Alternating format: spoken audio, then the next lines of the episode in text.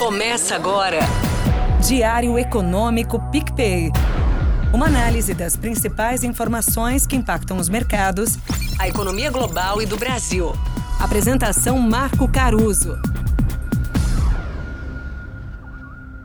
Fala pessoal, bom dia. Hoje é quinta, 17 de agosto de 2023 e esse é o seu Diário Econômico. Começando pela ata da última reunião do Banco Central Americano de ontem, o que se viu foi uma postura mais cautelosa deles, o que pesou nos mercados. O documento manteve na mesa a chance de outro aumento de juros ainda esse ano, com a maioria dos diretores vendo riscos significativos de alta para inflação ainda. Só dois deles foram explícitos dizendo que votariam por uma parada já. Outro ponto importante é que mesmo quando o ciclo de alta de juros finalmente acabar, eles deixam claro que o enxugamento de liquidez vai prosseguir.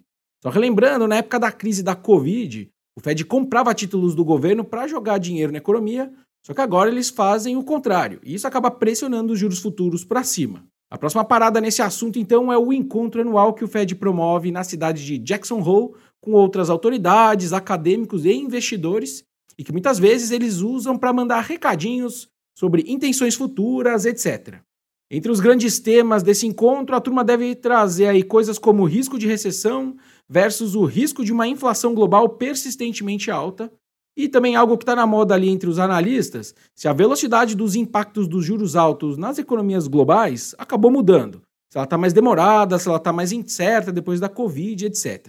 No fundo, então, existe essa dúvida, né, se os banqueiros centrais conseguiram, de fato, fazer um ajuste perfeito, e aí, então, esse caminhão de juros que a gente viu pelo mundo todo acaba não gerando desemprego, só que consegue estabilizar as inflações a contento, sei lá, por um passe de mágica. Esse é um grande tema para 2024, por exemplo. Bom, mas nos mercados o que se viu foi tela vermelha de novo de forma difusa. Os juros mais altos nos Estados Unidos desenharam um dólar forte e também bolsas no negativo.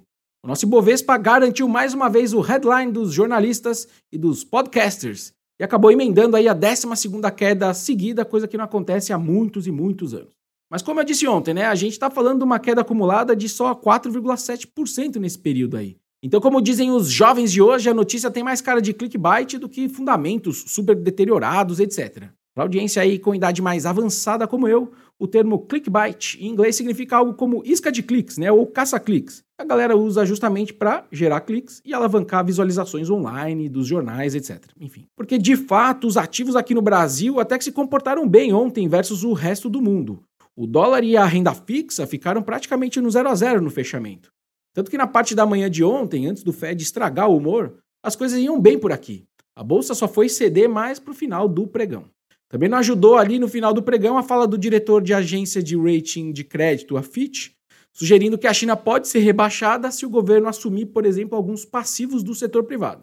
Ele deve estar falando do setor imobiliário, por exemplo, que está com problema, e aí se o governo salvar, isso pode trazer rebaixamento para eles. Falando de juros Brasil agora, o Roberto Campos Neto tentou jogar mais uma água no chope das apostas de Selic caindo mais rapidamente. Num pronunciamento que ele fez num congresso ali da Associação Brasileira de Bares e Restaurantes, ele disse que não viu nenhuma surpresa positiva na inflação de serviços.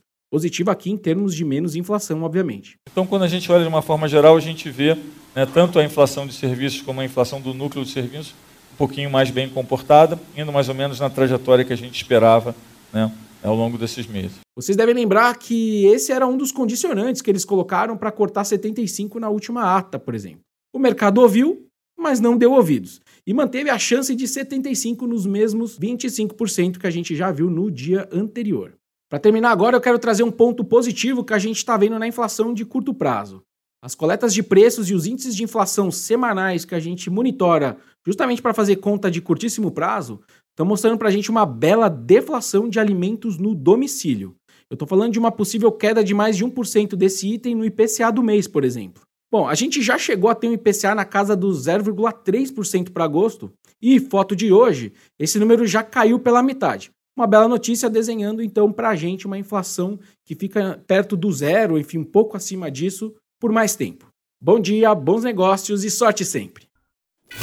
Você ouviu? Diário Econômico PicPay.